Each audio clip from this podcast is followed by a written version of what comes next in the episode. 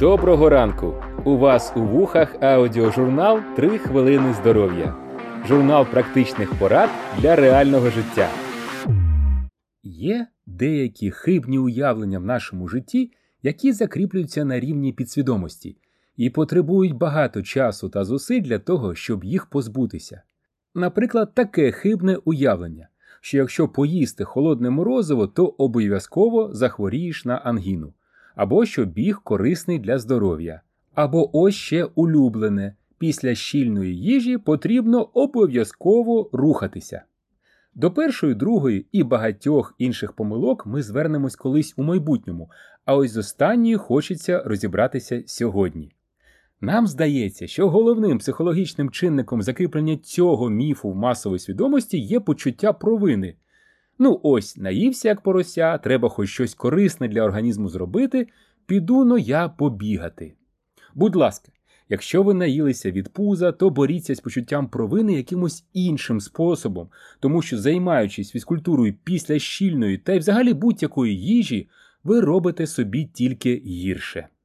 Після їжі нашому організму необхідно перетравити спожите. Процес травлення не залежить від фізичної активності. Він контролюється вегетативною нервовою системою, яка працює автоматично, без свідомого контролю.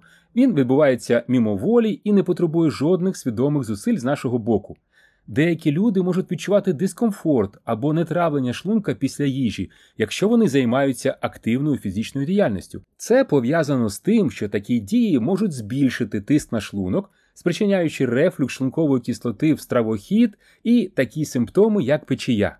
Плюс фізичне навантаження може відволікати кровотік від шлунково-кишкового тракту і спрямувати його до м'язів, що може порушити процес травлення і спричинити дискомфорт або нудоту. Плюс саме травлення затягнеться, і важкість у шлунку мучиметься нас довше, ніж зазвичай.